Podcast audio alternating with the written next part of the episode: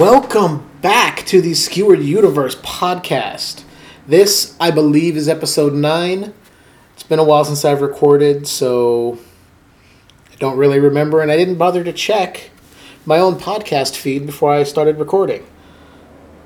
But I'm recording this episode out of Skewered Universe Satellite Location B. We're in an escape pod over at Mesa, Arizona. That's just a joke. I'm in Mesa, Arizona right now some of you may know that I took a new job opportunity that presented itself last year. So in December, I relocated to Arizona, staying with some friends. And this new job has been great. It's just kind of pushed the podcast off to the side a little bit. It ain't dead because I'm recording this episode right now. But right away, I'm going to tell you guys there's going to be a slight alteration in the schedule. Now, I know I haven't recorded for months. You're going, what fucking schedule did you have, idiot? The goal when I started this was to do a show every week. It started out okay, and then I kind of lost track. It would be two weeks, maybe a month. Now, the last time I recorded was in October. So, the goal going forward is to do a once a month podcast. Same premise, talk about movies, video games, whatever else I want to fucking talk about because this is my show and that's it. And then once things kind of get moving a little more fast, I get into my own place. Because the ultimate thing is there's going to be another relocation from where I'm at, moving in with my now fiance, which also happened in October. But we'll get to that in a minute. Excuse me, let me take a drink here. We're not cutting that out. You know we don't edit here. But where was I going? Where did my train of thought go? Oh, there'll be another relocation with my now fiance. And then once that is up and running and we're good there, I will be back to a weekly format. So, a weekly format is what the goal is in the end once we get into our own place and get everything squared away with the next relocation. So, that's the first order of business I wanted to address here. Skewered Universe is not dead. We are not pod fading. We're still going to happen, albeit for the time being, once a month. So I'm only going to verbally assault your ear holes once a month. So if you enjoy it, leave us some feedback, whatever. You know, you can go to the website, www.skeweredhead.com. There's a link there where you can email me directly you can leave reviews on the various things we're on, and I'll cover all that at the end. But hopefully, everything moves forward a little quickly, and this once a month thing will only be maybe for a few more months. Well, I guess not more months, but a few months in general. And then we'll be back to the weekly uh, bullshit sessions, and hopefully, I can watch a lot more movies. We can keep everything rolling. So, the last time I talked to you guys was October of 2018. We are now in February 2019. That is several months. I'm not going to worry about how long it's been because was that November, December, January? Like three, four months. We'll say almost five months. But I digress. So the last time I talked to you guys, I let you know what I was watching during the Skewered Universe Horrorthon up to that point. Now I'm not going to go through and give you the rest of the list, you can go to the Skewered Universe Facebook page, go back to October. I listed everything that I was watching day by day. I'm not going to give you a rundown, but I'll just say some stuff was good, other stuff was bad, and some was so bad it's good. It ran the gamut. Oh, excuse me. We're leaving that in too. Sorry, take another drink here. So, also in October, so my girlfriend at the time and I, we put together a little Halloween party, or at least that's what I thought it was. Turns out she had planned a surprise engagement party, and she proposed to me at that party. Of course, I said yes. We've been together seven years, almost. I think it'll be eight years this year, maybe nine years this year, somewhere around there. So, of course, I said yes, and the plan is that later this October of 2019, we will get married. So that happened. of course, the new job. I took that, and I've been really, really happy with the job. I've never been this happy with a job. It's just unfortunately it pushed, like I said, it pushed the podcast to the back burner for a little bit. I was supposed to record a few weeks ago to get something out to you guys. That never happened. Things didn't work out, and, you know, life happens. But tonight, Saturday, February 23rd, I am finally recording. I have the house to myself where I'm at. So if there's a bit of an echo, eh, you're going to hear it, whatever. I may try and take it out, figure it out, but I usually don't edit. That's the way I roll. What else has been happening in the Skewered universe? Uh, like I said, the new job, the engagement. I've been playing a lot of games on my Switch. Uh, I got Puzzle Bobble. I'm trying to think what else I recently got. Oh, Tetris 99.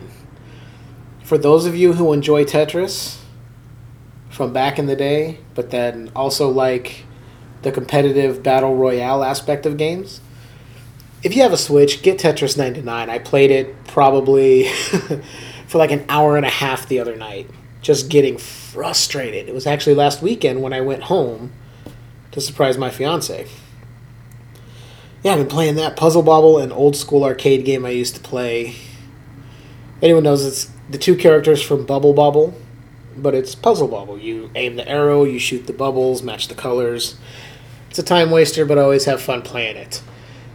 Still playing Donkey Kong Country Tropical Freeze. the learning curve on that for me, man. Uh, I beat the original Donkey Kong Country. I never played any of the sequels on Super Nintendo or any of the sequels on N64. I think it was because I didn't have an N64. I got the Dreamcast. I know. I know. I know. The Dreamcast of all the systems to buy. But it's actually a pretty good, damn good system. I had lots of fun playing it, but anyway. So this is the first Donkey Kong game I've played in a while, or Donkey Kong Country game I've played in a while.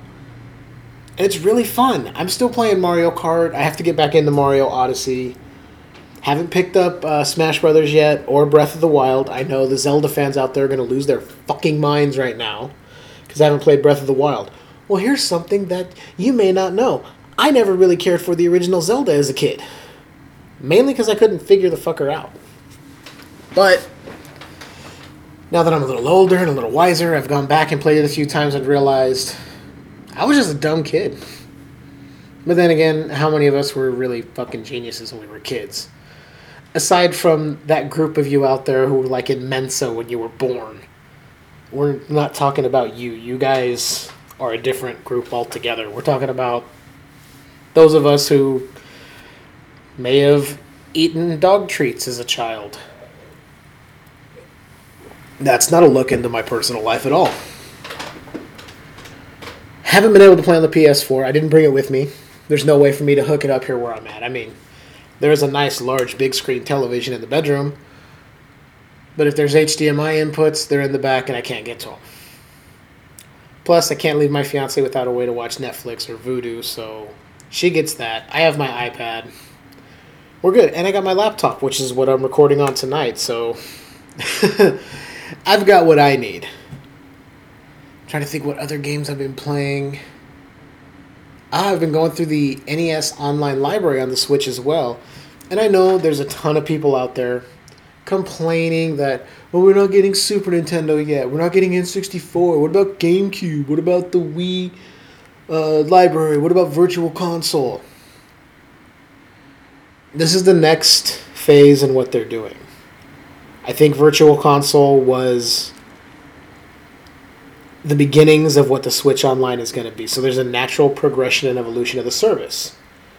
So at some point, Super Nintendo, N64, GameCube, Wii games, Wii U games, all that stuff is going to be there. Just wait and stop bitching all the fucking time that you're not getting what you want because Nintendo's not listening and they're only re releasing old games. Here's a fact for you the Wii U didn't sell as many units as you think. I knew one person, one fucking person who had a Wii U. And it was basically no different than the Wii. except they had that cool little separate gamepad with the screen on it. So, Nintendo re releasing these games that were first released on Wii U is fine. Because there's a lot more of us who didn't get to play those games on a Wii U because that console fucking tanked. So not all of us bought it. So those of you that are going to bitch and complain, some of you may even email me, I don't give a fuck. I'm telling you exactly how it is. Lots of people didn't own a Wii U, so to sit there and complain about a game being remastered and re-released for the Switch at $60, you're dumb and your argument is stupid. Not everyone had a Wii U to play those games. I didn't. So I never I played that Mario Kart game at my friend who happened to have the Wii U's house. That was the only time I played it. So all these other games that they're remastering and re-releasing for the Switch, mind you, also with new features for the Switch. It's perfectly fine. If you don't want it, don't buy it. It's that simple. Instead of going online to Facebook and every time Nintendo makes a post about a game that they're releasing or some new features or an update or their Nintendo Direct or the Labo, I'm going to get on the Labo in a second because I got a big deal about that too. Just stop being a fucking troll. Stop complaining about everything. And if you don't want to buy something to play it, don't spend your money on it. It's that simple. When did we forget how to be individuals and adults and just go, I don't like that game. I don't like that they remastered and re-released it. I'm not paying for it because I have it on Wii U, which I still have. Fine, you kept it. You have the game. There's no reason to rebuy it. There's no reason to bitch and complain like a petulant teenager who can't go out on a Saturday night. Now, I mentioned Nintendo Labo or Labo, whatever it is. I actually think it's a really cool thing it's giving kids and their parents something to build together, and then there's plenty of games to play. People are complaining like, why would I pay sixty dollars for cardboard? Well, you're paying the sixty dollars for the game cartridge, which includes, if, if I remember correctly, several of them have several different games on there that are compatible with whatever the pieces of cardboard you punch out and put together are. So you're paying for the game, you're getting the kits included for free. So everyone going, well, I could just make it out of cardboard myself. Okay, fine. Do it. Do it. It's fine. You don't have to buy it. Just stop complaining because maybe there's something out there where there's parents going, well, I don't really know video games with my kid and he's got a Switch, but what can I do?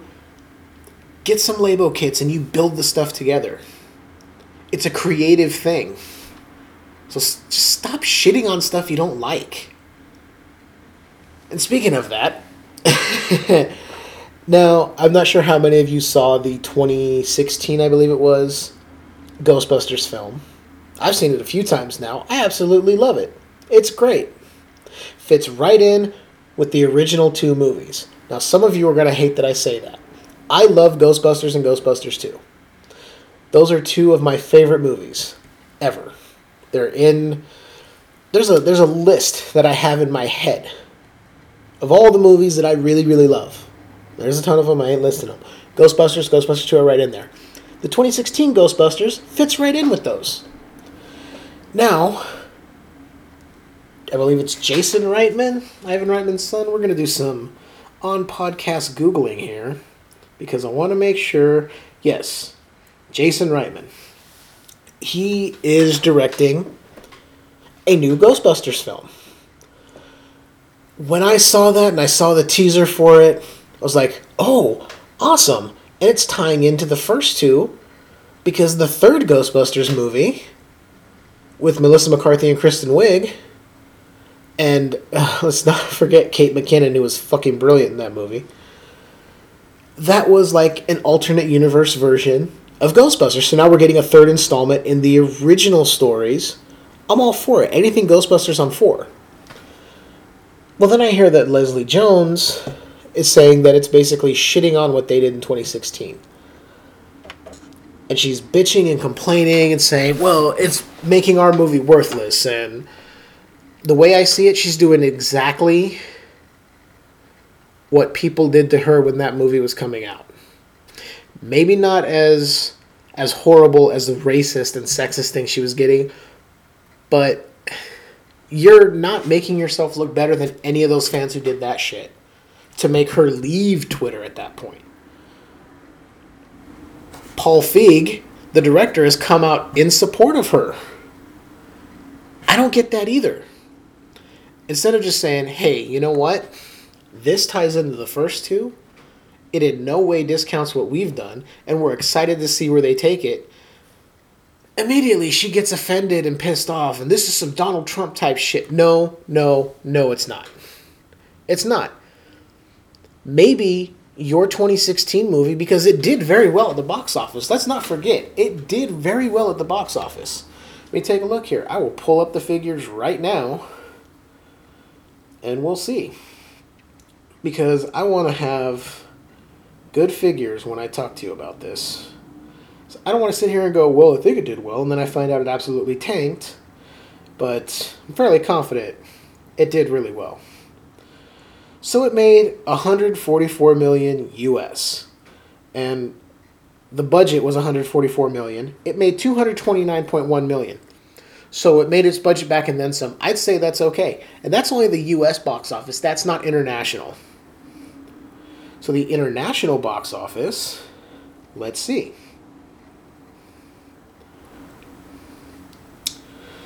So worldwide, it made two hundred twenty-nine million one hundred forty-seven thousand five hundred nine dollars on a budget of one hundred forty-four million.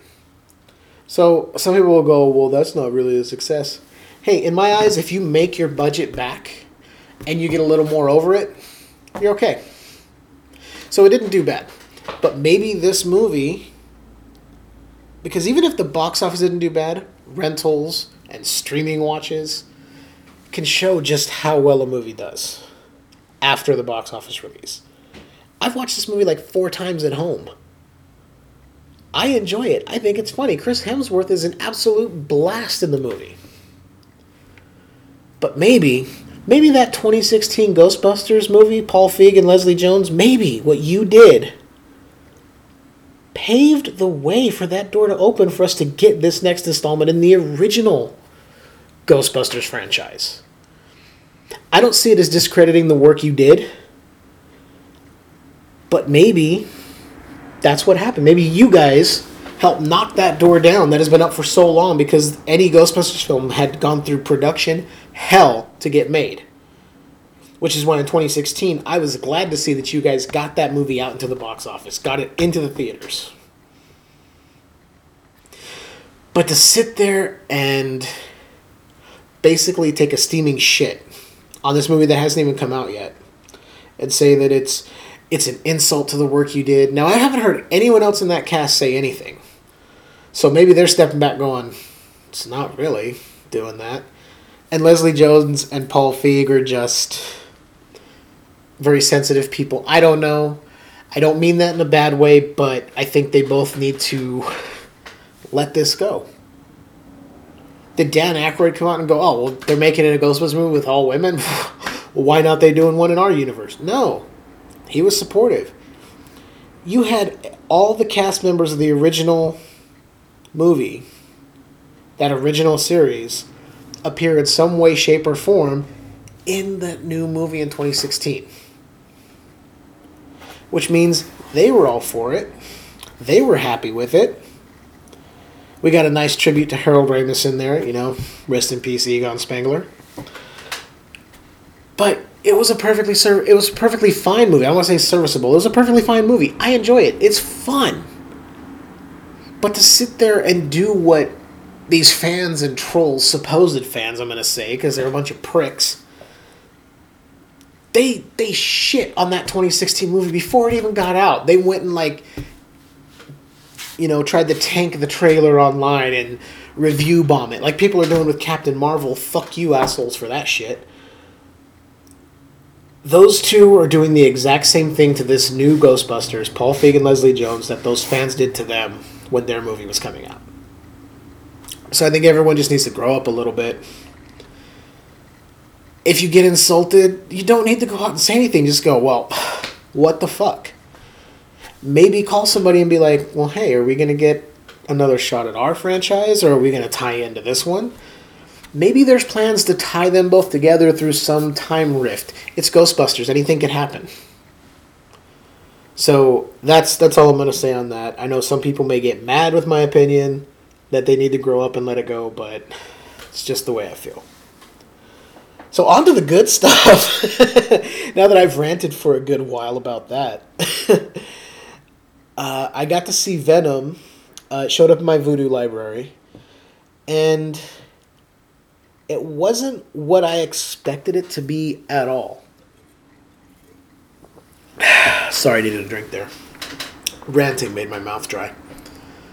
Yeah, it wasn't anything that I expected. Some of the things that they showed in the trailer were in the movie, but the tone of the trailer was different than the tone of the movie for me. And it was alright. But I don't get Sony having to like hold on to these Marvel properties and do this stuff. It's like at this point, just name a price to Disney. Let Disney take them back and do the right thing with them because they'll hand them off to Marvel and we'll get some good stuff out of it. Look what they did with Spider Man. I love Spider Man and Spider Man 2 that had Tobey Maguire, directed by Sam Raimi, but Tobey Maguire was a better Spider Man than he was Peter Parker, in my opinion. Or is it the other way around? No, other way around. Andrew Garfield was a better Spider Man than he was Peter Parker. And we know Amazing Spider Man, Amazing Spider Man 2 were not that great. I'm staring off into another direction thinking about that and shaking my head because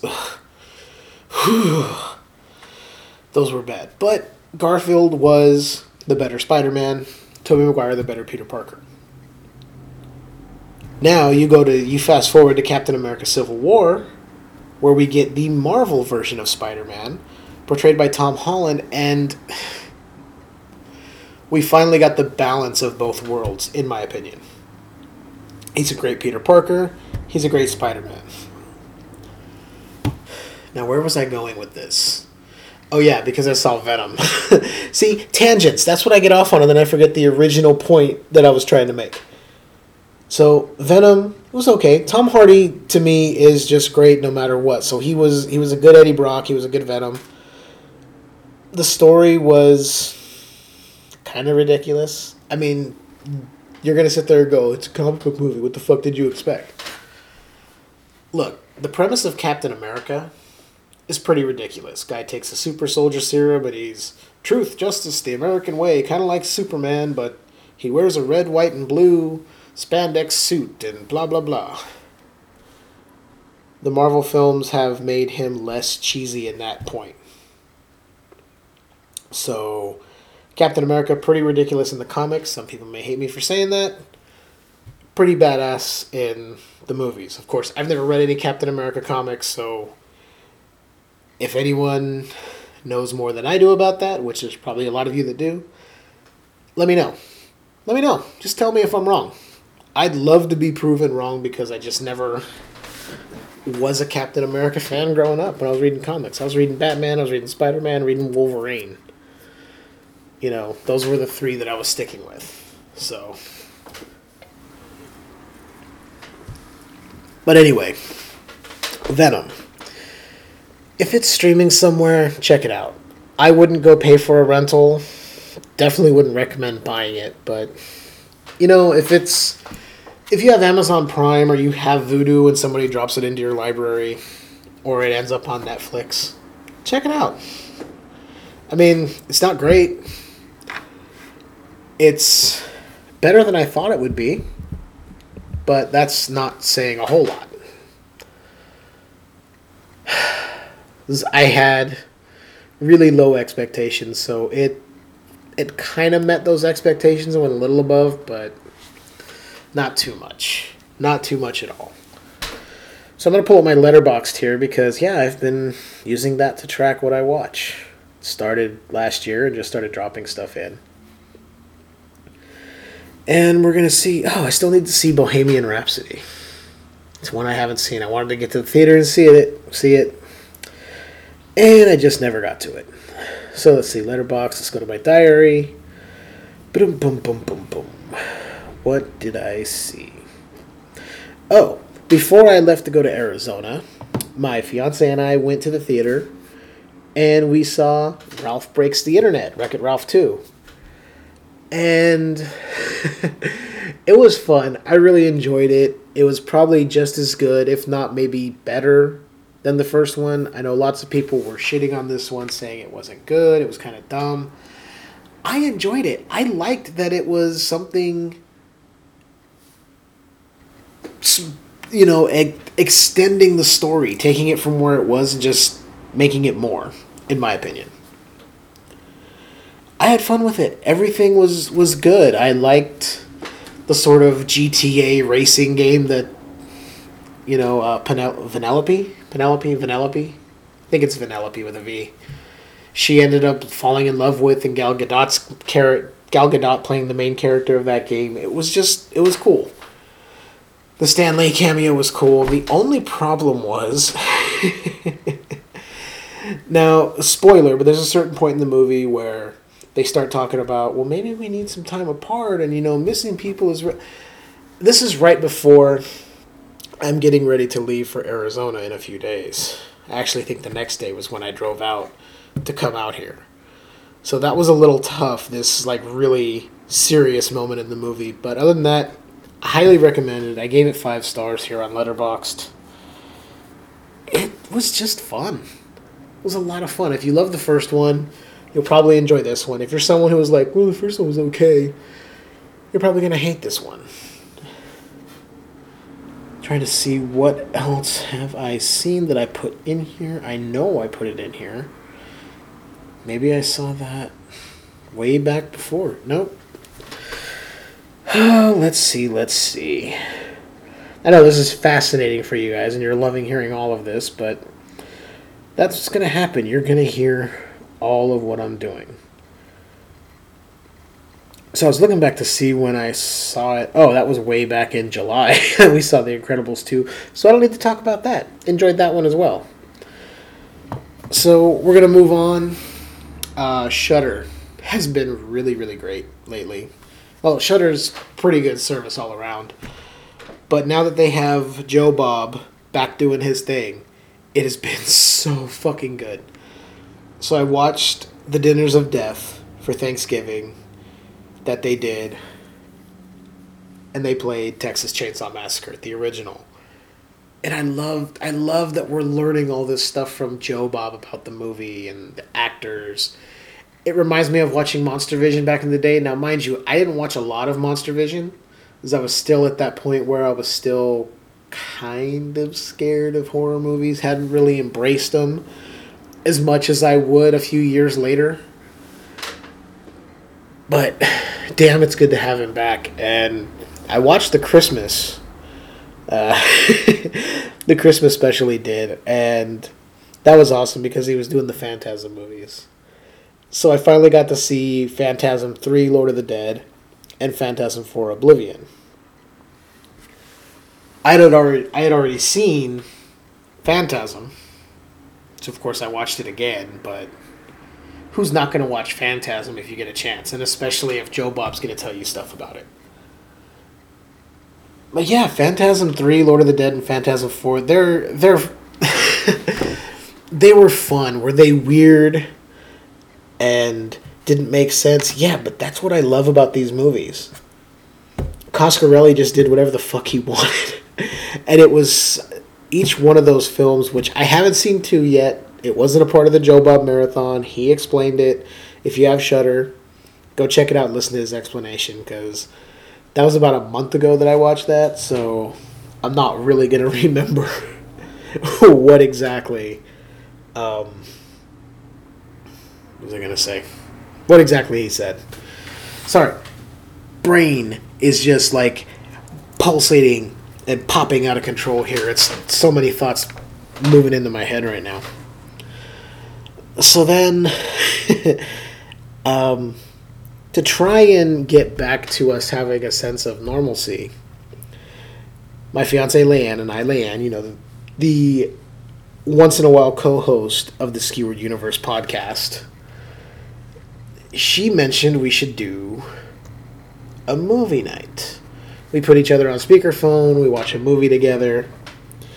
And it's been it was fun. We did it oh, did we do it twice now? And I'm trying to remember what the second movie was. The first movie we watched was Daddy's Home 2. I enjoyed it. It was fun. Seeing Will Ferrell and John Lithgow play off each other was fun. Mark Wahlberg is Mark Wahlberg.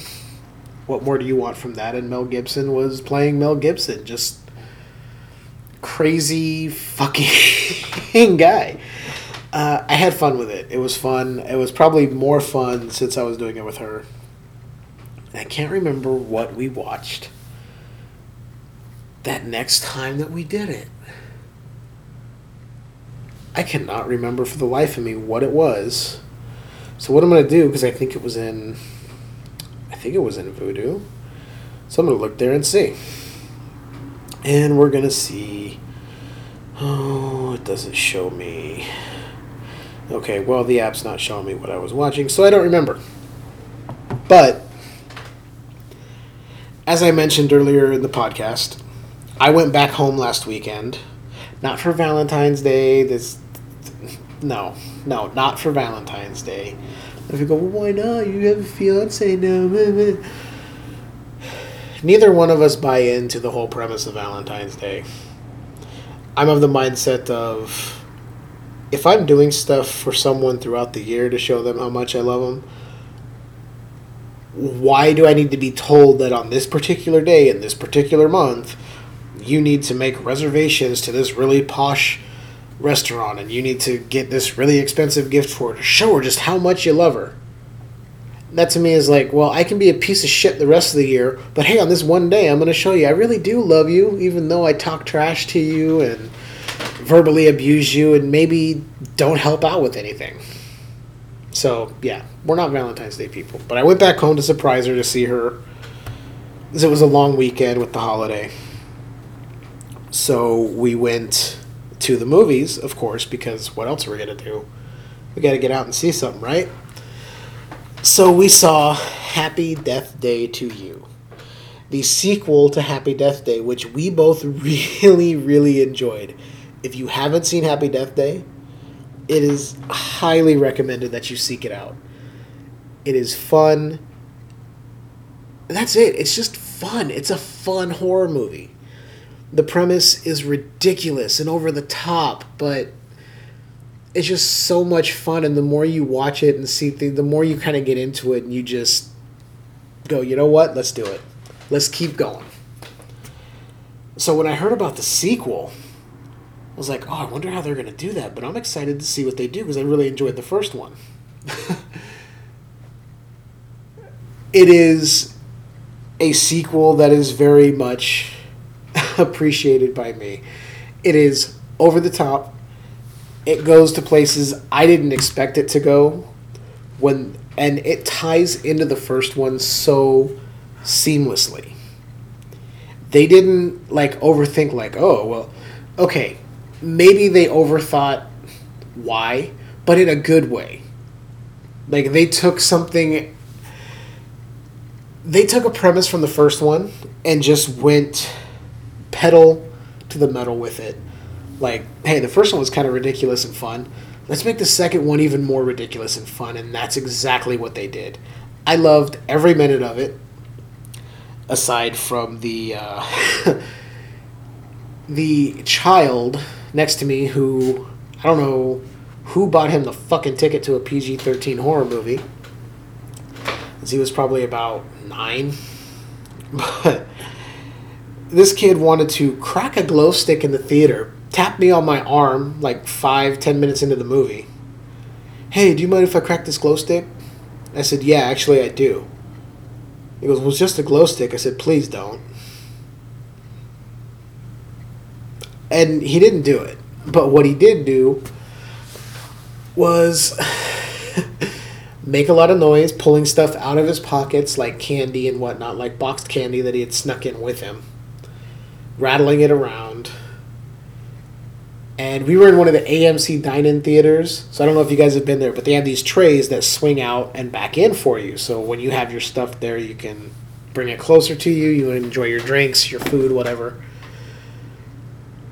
This little, this little punk ass was swinging out the table and hitting mine.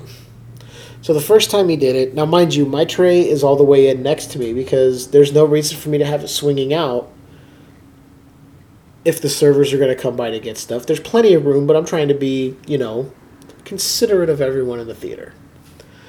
Well, this little punk ass next to me keeps swinging his table way out and smacking mine. Now, the first time I'm like, he's a kid, probably didn't realize that it swung out that far. Fine. By the sixth time, I was irritated. So after the movie, my fiance and I we went to the managers. We told them what happened. We ended up getting free tickets out of it. But the the best part of all this is that whole group of kids because there were kids running up and down the steps talking to their friends during the movie, which really pisses me off. I didn't pay my money to sit there and listen to you have a fucking playground conversation or say, "Oh, what about your glow stick?" I don't give a fuck. First off, those kids shouldn't be there in that theater. I don't care if the person who bought the tickets is 13 or 14. I don't think kids, considering this side of the theater has a full bar out front, should be allowed in that side. They should have to go to the regular theater. Two, the bright spot of all this is every one of those kids is going to be banned from that theater. Apparently, they've been banned from every other store in that plaza because of what they do, because they're little hell raising pieces of shit. And to me, it falls back on the parents not giving a damn. But I take solace in the fact that those kids are going to be banned from a movie theater and not able to go bug anyone else. Should I have stepped up and said something during the movie? Most likely. But I'm I'm not that person, or at least I wasn't. But I'm going to be now. And I'll put this out there right now. If I'm in a movie theater and you're in a movie theater with me and I hear you talking or you're texting or your phone's going off or you're looking at Facebook during the movie and you're within my eyesight, I'm going to fucking tell you to knock it off. And if you don't, I'm going to go see if I can get an usher to get you kicked the fuck out of the movie. Because again, like I said, I don't work to earn money to pay my bills and then reward myself with a movie to have you come in and talk during the movie. Now, there's a buddy of mine over on the Talk Without Rhythm podcast, El Goro, was saying he and his uh, fiance were at a movie. They confronted a couple who was talking, and they said, "Well, if you wanted to be quiet, you should stay home."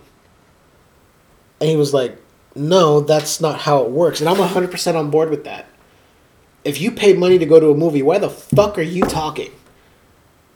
Why are you talking during the movie? Movies aren't cheap anymore. They go to the theater. And if you go to the dine in, it's a premium fee. Which is why I pay that premium fee so I can avoid people talking. Hopefully, I was hoping that I would never run into that situation like I did with that kid last week, but it happened. Now, am I pissed off at the movie theater? No. Not their fault. But I think policy with AMC dine-in should change that if there are kids going to see a PG-13 movie and they're not accompanied by an adult who's 21 and over since there's a full bar, they get to go to the shitty theater on the other side. And by shitty theater, I mean the regular stadium seating with no dine-in service. You have to go get your popcorn and nachos from concession. You don't get the gourmet shit or the better food they serve in the dine-in. That's that's just how I feel. And when I heard El Goro say that this couple looked at them and said, Well, if you wanted to watch a movie in peace and quiet, you should stay home. No. No, that is not that's not how things work. You don't go to a movie theater to get on your phone and text and have conversations and talk to your friends and this and that. If you're watching a movie that's scary and the crowd's reacting and you're reacting, you're like, oh shit, you're having a good time, I'm all for that. When I saw it in 2017, that was how the theater was. People were jumping, oh shit, oh my god, ah.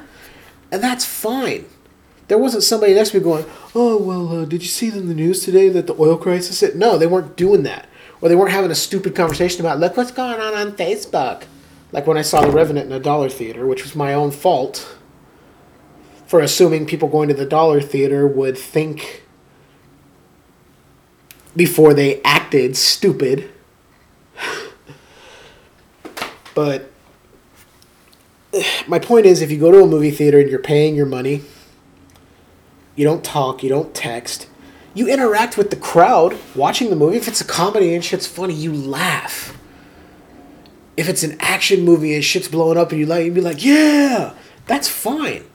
If it's a sports movie and you're really into it, you're like, go, go. That's fine. You're interacting with the movie. I get that. Don't sit there on your fucking phone and have to tweet or go on Instagram or your Snapchat or whatever and take a picture in the theater and then tag all your fucking idiot friends on Facebook or answer your phone that's ringing and be like, "Oh, I'm in the movie theater. Uh, no, I can talk." Don't you fucking do that. If you do that, I'm gonna tell you right now. If anyone in the movie theater sees someone get on their phone and talk while you're trying to watch a movie, go up to them, take their phone, and break it. They don't deserve to have that. Yeah, do it. Caveat is you might get in trouble. They could call the cops, whatever. I'm, I'm saying I'm, I'm all for people just breaking people's phones if they're doing that shit in the theater. I'm, I'm tired of bullshit, man. This last this this was my first incident in the theater. Well, technically my second because of the Dollar Theater and the Revenant, where that chick was constantly on Facebook and talking to her family. As I said, that was the last time I went to a dollar theater. And I had gone to dollar theaters before that to see movies, and everything was fine. People were like, hey, it's I know it's a dollar theater, but I really want to watch this movie, so I'm going to be quiet and pay attention. Nowadays, nobody can sit down for two hours in a theater to watch a movie without being on Facebook and on their phone and doing whatever. As soon as I get in the theater, my phone goes on silent. I have an Apple Watch that goes into theater mode, which keeps it quiet. And if I have to look at the screen, if I get a buzzing notification, I tap it, I put my hand around it, I look, and then I shut it off again. I do the palm over the screen, it dims the screen, it turns it off, so I don't have to worry. I do everything I can to keep from annoying somebody. But if you're that person who's going to annoy someone, you're going to have to face the consequences. All right, well, that got really heavy and serious for a while. I need another drink.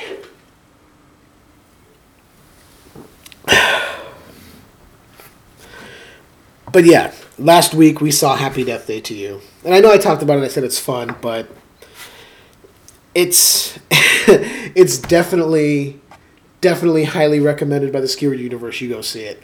If you had fun with the first one, and I know a lot of people did, the movie kind of came out of nowhere and was like, "Oh crap, this is really fun." The sequel is just as fun, and it kind of pushes it a little bit into the ridiculous, but in a good way it's not like Saw, where like Saw one and Saw two were good, and then Saw three was like a little bit crazy, and then by Saw four it was like, but there was a guy in the background with a broom sweeping up at, at the hospital that you didn't know was also a disciple of Jigsaw. And then comes Saw six, they're like, this child who was in daycare during the first movie ended up being another disciple of Jigsaw when he turned fifteen, and now he's this age and he's doing. Not that ridiculous. I mean, just ridiculous like oh, hey, we built this thing and that's what's causing this to happen. And now other people are getting affected. Oh crap, we're totally screwing. It's it's that kind of shit and it's fun. And like I said, they tie it into the first one. It's really good. And I know I've repeated myself here, but I went off on a long ass tangent there. I I don't want to see a third Happy Death Day movie. I think if they go to the well one too many times, it's going to ruin it for me. It won't ruin the first two films, but if they do a third one and it doesn't kind of keep within what they've built, within the realms of what they're doing, you can take a premise too far. Some of you out there may say that the Nightmare on Elm Street series took a premise too far. The Friday the 13th series took a premise too far. Halloween took a premise too far, and that's why there were so many sequels let's keep in mind Nightmare on Elm Street, Friday the 13th, and the majority of the Halloween films were happening in the 80s. Those movies were all making money. So when a movie made enough money, they greenlit a sequel right away and they just kept pushing them out, pushing them out, pushing them out. Even though Paramount was totally fucking ashamed of the juggernaut they had with Friday the 13th, but, you know, I digress. So, what else has been happening? We we lost Stan Lee. I don't think that had happened when I last recorded. Let me take a look. I think that was just earlier this year that Stan Lee passed away. We're gonna. Uh, it was in November, so it was just after I had recorded. It was about a month after I recorded my last podcast. We lost Stan Lee that was that was tough. And this past week we lost Peter Tork of the Monkees. Some of you go, why are you mentioning them in the same breath? Because I can't remember whoever else has has passed away. Stan Lee was was kind of a tough one, man. When that happened, it was it was crazy to see that happen. Ah, I remember what else I wanted to talk about here. Professional wrestling. Now, if any of you have read the blog over at skeweredhead.com, I put out a whole thing. I put out a blog entry on me growing up loving professional wrestling, particularly the WWF at the time. So I've been watching the now WWE. I know it's been that for years, but.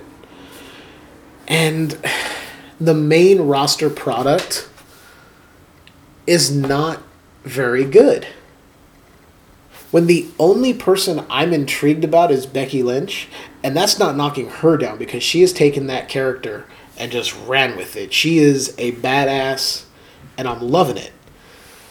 I mean, she's basically Stone Cold Steve Austin, but Becky Lynch. And that's compelling to watch. Everything else has been boring. NXT is still great. The whole rivalry between Johnny Gargano and Tommaso Ciampa. It's you got Aleister Black, you got Ricochet, Velveteen Dream, who I am a huge fan of, and just this earlier this week, well, technically two weeks ago when they taped it, but on Wednesday of this past week, won the North American Championship from Johnny Gargano. So I'm hoping he gets a big push, maybe to that main event. Even if he doesn't win the NXT title, at least he can work his way up there I don't want to see him on the main roster because they will dilute his character so much. I mean, they've already had four NXT stars this past week in Johnny Gargano, Tommaso Ciampa, Aleister Black, and Ricochet debut for Raw and SmackDown to be, I guess, to be on all three shows, and they felt so out of place and like they changed. I don't know. It just seemed weird. But I will say back in January, I decided to get NJPW World. Now, the reason I got that, I listened to a podcast called the Five Horsemen Wrestling Podcast. It's comprised of five gentlemen, one of which is my buddy El Goro from the Talk Without Rhythm podcast, uh, Dynamo Mars of the Deadites, and I just totally lost. It's Dynamo Mars, Johnny Wolfenstein from Trick or Treat Radio. Trick or Treat Radio. That's it. Those those are two shows you guys should check out. And there's a couple other guys. There's uh, Jake and Mike and Coop.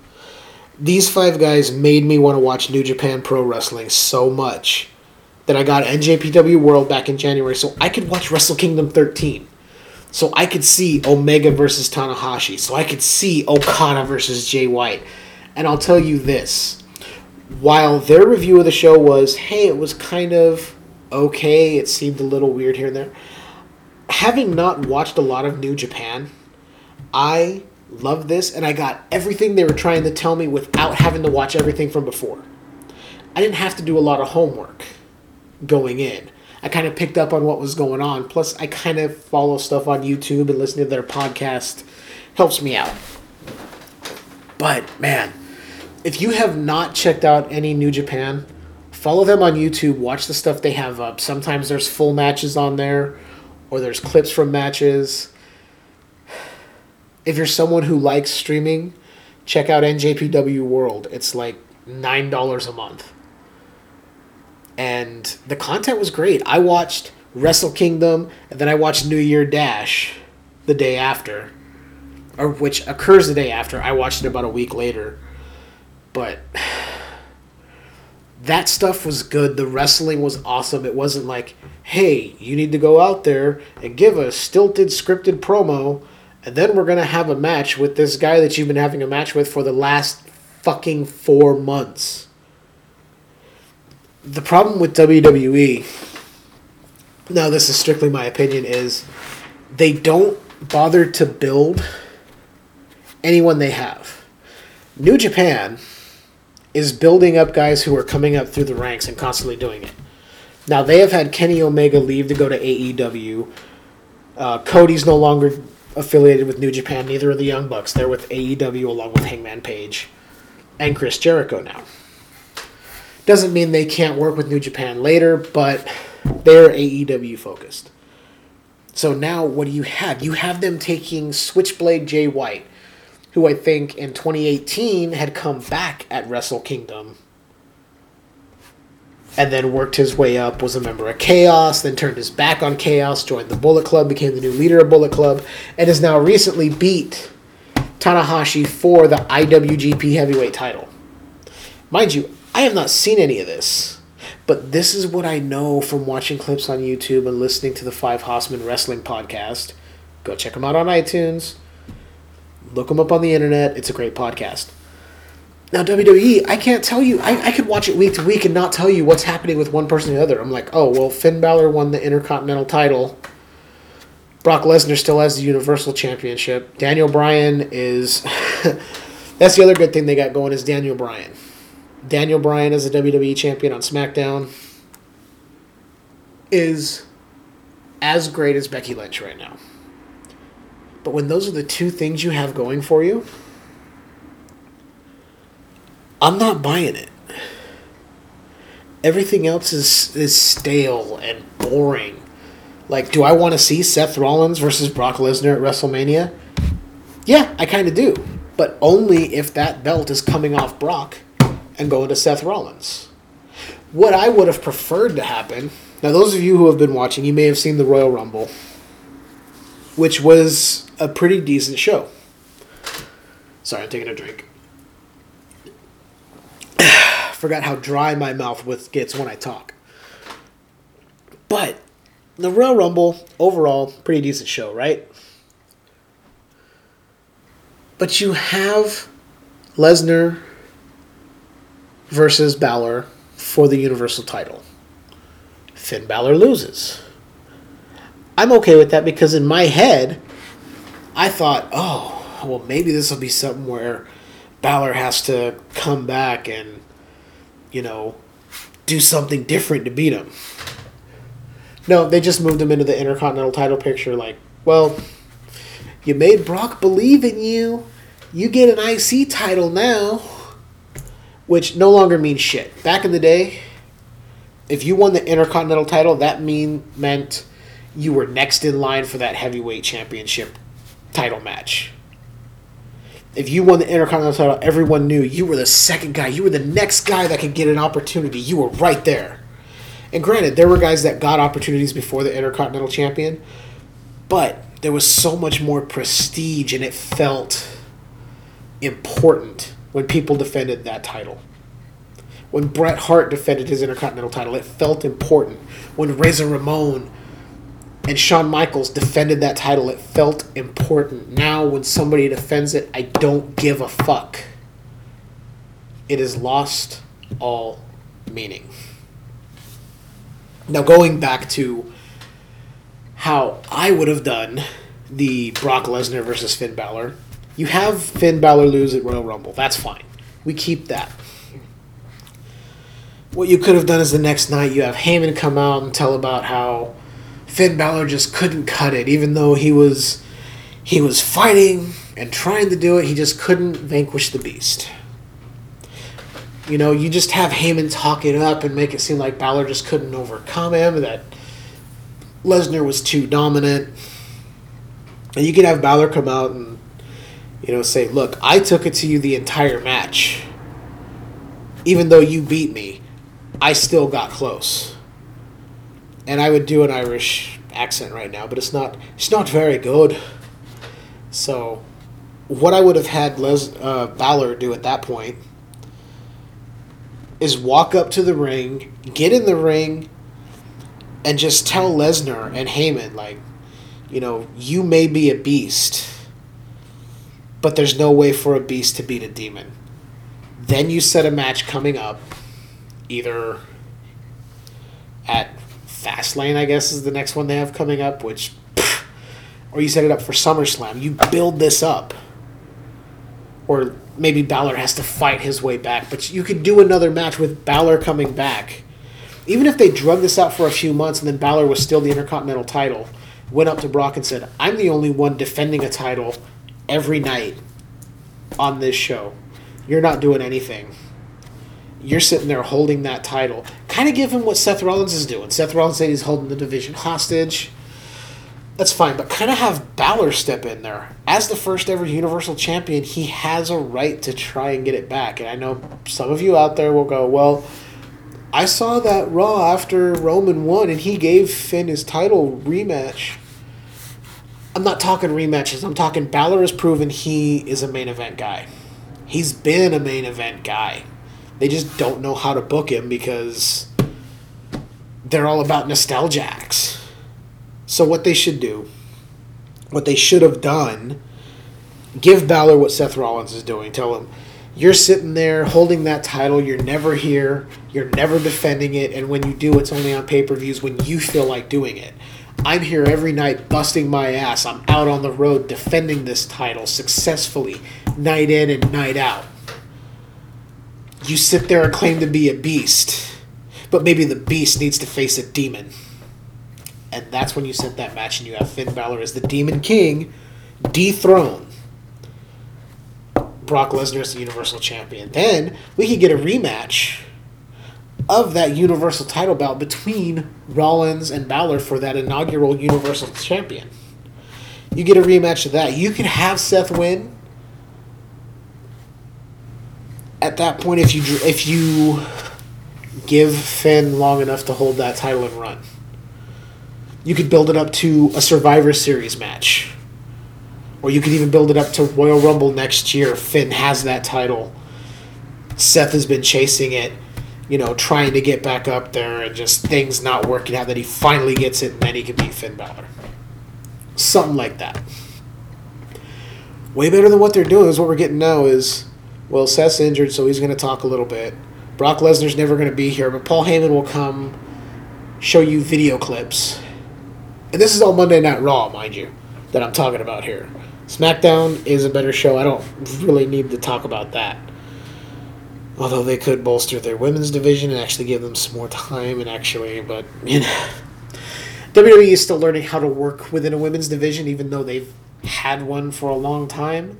We're not counting that Divas era, which was bullshit. I'm talking about the former women's division where you had like Lita and Trish Stratus before when they were actually wrestling, like Lita was actually wrestling, Trish was actually wrestling, not the Divas moment where it was, oh, hey. And I know there were bras and panty matches in the Attitude Era. We're not talking about that. We're talking about the actual wrestling matches that occurred. So I feel WWE doesn't know what to do with the women's division on either show. Which is why I'm glad that the women's tag titles will be defended across Raw, SmackDown, and NXT. Presumably so. I don't think it's just going to stay on one show. It should be throughout all those women, the entire WWE Women's Division, including the NXT group, because they're as deserving as anyone else to get a shot at that. But it's just. I don't know how they sit there and put out a product from week to week that is subpar, and then they go, "Why aren't we getting ratings?" Well, because you're putting out a shit show on Mondays. Nobody's watching because they're like, "Oh, it's Braun Strowman versus Baron Corbin again." oh, Drew McIntyre and Bobby Lashley are backing up Baron Corbin again. Which, why? Why do guys like Drew McIntyre and Bobby Lashley need Baron fucking Corbin? It's dumb. Drew McIntyre should be a main event guy. Bobby Lashley, now from what I understand, when he came back, came back under the premise that he was going to get a match with Brock Lesnar. As we can see, that has not happened, and all he does is go out there with Lio Rush and point at his butt. I, I, I don't know. I would have preferred they build something where he calls Lesnar out regarding, you know, you were in the UFC. I also fought MMA and I don't know who had the better record, but maybe you have Lashley call him out. Like, well, you couldn't cut it there, which is why you came back here. I only came back here for a shot at you because you left MMA. You didn't want to face me in MMA. You got scared and ran off. Do something like that. It would have built it up. But instead, hey, I'm Bobby Lashley. I'm a point in my butt, and Lio Rush is going to talk a lot. It's it's insane what they're doing, which is basically nothing. They have all this talent, probably one of the best rosters they've had in a number of years, and they just don't know what to do. They keep it to like several guys, and then the rest, oh, well, you guys can be in comedy segments backstage, and you can do this, you can do that. That's why I wish they would abolish the brand split so we could get one title, one main title across both shows. And if that were to happen, change the look of the title. Go with something a little more prestigious than just, oh, hey, it's a giant W. This is champion. And all of our main titles have that. The Universal title is just on a red strap. The WWE Championship is on a black strap. And then each of the women's ones are exactly the same, except the SmackDown has a blue background behind the W, and the Raw has a red background behind the W, and they're both on white straps. Why does everything have to look the same? Abolish the brand split. Let everyone go across all brands. You can keep NXT as your developmental. I'm all cool with that. But even if you had somebody go down there, maybe if you do the brand, if you abolish the brand split, you unify the main titles, you unify the tag titles, and get new tag titles, by the way, because those ones are fucking disgusting looking. Those are gross. I fucking hate them. Go back to the old school like the 80s style. That would be cool. Hell, even was it the early 2000s where they kind of made the Raw Tag Championships during the first brand split look like the undisputed title. Even those would be better. Just change them. They're and there's nothing wrong with putting anything on a black leather strap. There's nothing wrong with it. You don't have to go, well, these are on Raw, so they need to be on red, like the Universal title. And these ones are on SmackDown, so they need to be on blue. You didn't make the WWE Championship on a blue strap. Although the giant winged eagle version from, I think it was 98, 99, that was originally on a blue strap. I think it was on the entire time they had that as a belt, and it was really, really nice. But it was dark blue. It wasn't that bright fluorescent bullshit they got right now. But I'm just so tired of WWE not knowing what they're doing. The only things they're getting right right now are Daniel Bryan and Becky Lynch, and that's because I think they've just kind of taken control of their characters and are doing what they know will get the crowd going. Nobody else has that has that going for them on the on either of the main roster shows. And I'm not even going to talk about 205 Live because they buried the fuck out of those talented guys. At least Mustafa Ali got called up to the SmackDown roster and is doing something. Although I will say, I watched Elimination Chamber last weekend and Kofi fucking Kingston in that main event match, getting down to the last bit with Daniel Bryan that makes me want to see Kofi Kingston get a ti- another title shot, which I guess he's getting at Fastlane, but I'd like to see him get it and win. Don't ask me why, but I've I've always thought Kofi was good. I thought he was good as an Intercontinental Champion. I thought when he got with the New Day, I was like, okay, gives him something else to do because they have nothing for him. now's the time when you can put that title on him. And you could even still have him be a part of the New Day. But I, I wouldn't mind seeing a Kofi Kingston title run. Putting it on someone who's been there for 11 years, busted their ass for the company. I think he deserves something. But overall, I'm just disappointed with what WWE was because as a kid, I enjoyed watching it. There were just bigger than life characters, and the stories were fun, and you got involved, but. And then the Attitude Era just made things seem more realistic. Like you couldn't tell if something was real or fake, you know, kayfabe, a work, or a shoot they kind of blurred those lines a bit, and I like that. And they're kind of doing that a little bit with Daniel Bryan and Becky Lynch, but those are the only two they're doing it with. I just. Uh, I'm hoping that Triple H is able to run the main roster at some point as he does NXT and let these guys make it about the wrestling. Stop trying to appeal to this wider audience because Joe Schmo doesn't care about wrestling. There are certain fans that really give a shit, but there are fans that want to watch guys like Seth Rollins and Finn Balor have a knockdown drag out. We want to see, you know, Ricochet against Daniel Bryan and stuff like that. We want to see good matches. You know, even Ricochet versus AJ Styles. Give us guys who can work in the ring and want to put on a show, not, well, we know you can go, but you're going to be limited to what you can do.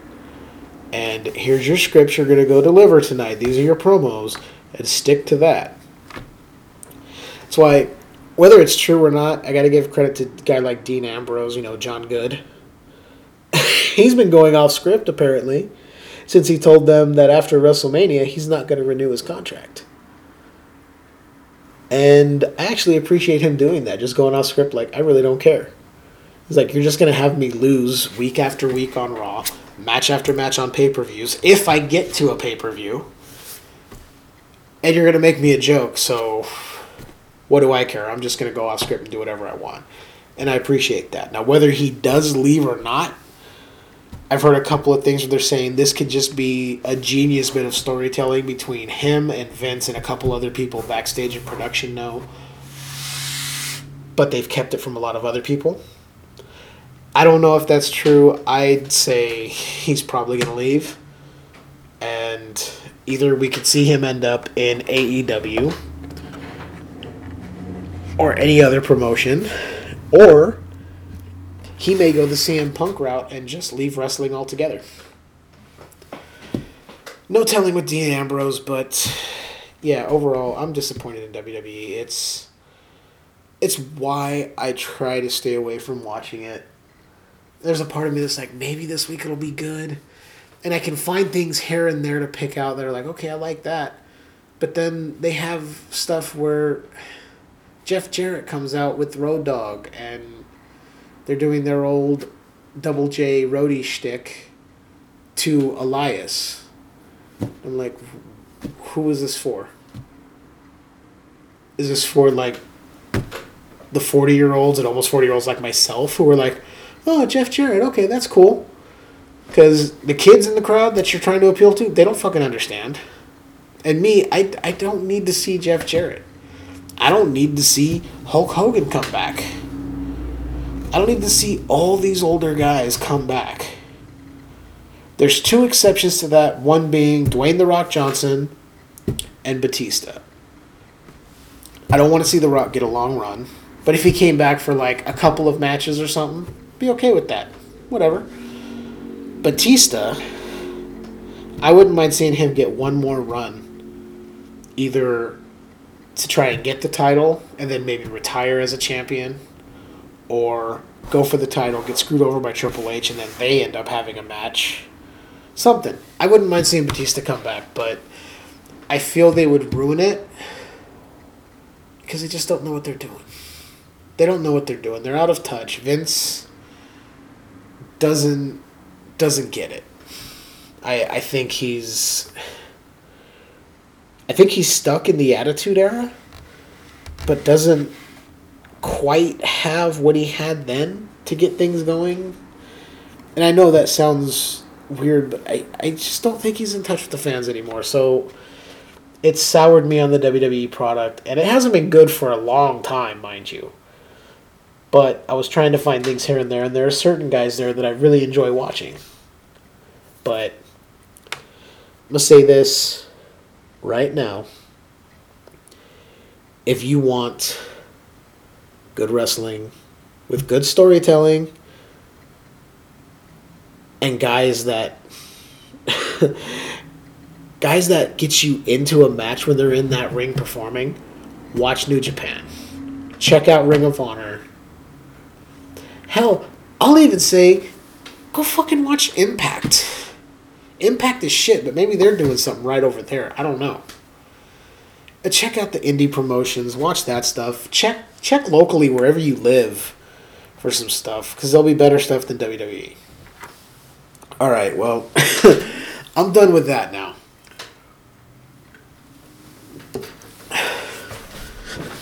trying to think if there's anything else I wanted to cover on this episode. I've already been talking for like an hour and 10 minutes here. Overall, it just feels really good to get back behind the microphone. And I know this has been just a ranting episode. There's been no no stops or let ups with me, but I've been I've been wanting to talk to you guys for so long that I've had all this inside. I need to get it out. So in about a month, I'll be recording again. We'll get everything everything together for that show and I'll make it worth your while. I'm to try and get get some segments together. You know, I promised a cult classic recommend at the end of episodes and that happened maybe twice, so we're to get back to stuff like that. This is basically an episode to let you know where I'm at, let you know what's going on in the future and to catch you up with what's been going on in the motherfucking skewered universe. that being said, if you want to contact us, you can go to www.skeweredhead.com. Again, skeweredhead.com. You can check out my blog. There's a link to the podcast there. There's a link to the email if you want to leave some feedback. We should be available on iTunes. It's on Spotify, Podomatic, Stitcher, so you can find us there. Just look for Skewered Universe. You can go to www.podomatic.com. I believe it's podomatic.com slash Skewered Universe. Let me pull that up right now and see as I'm recording. Because I never know to get this stuff ahead of time. Blah, blah, blah, blah, blah. It is skewereduniverse.podomatic.com. So I had it backwards, skewereduniverse.podomatic.com. That's where you can go and see all the episodes I've put out, all eight are there. Uh, there's a really good episode seven is really good. There's an interview with Tony Wash. Who, by the way, if you haven't seen it, check out Skeletons in the Closet. It's on Amazon Prime. I'm still having to check it out. I've just had very little time to do what I want to do.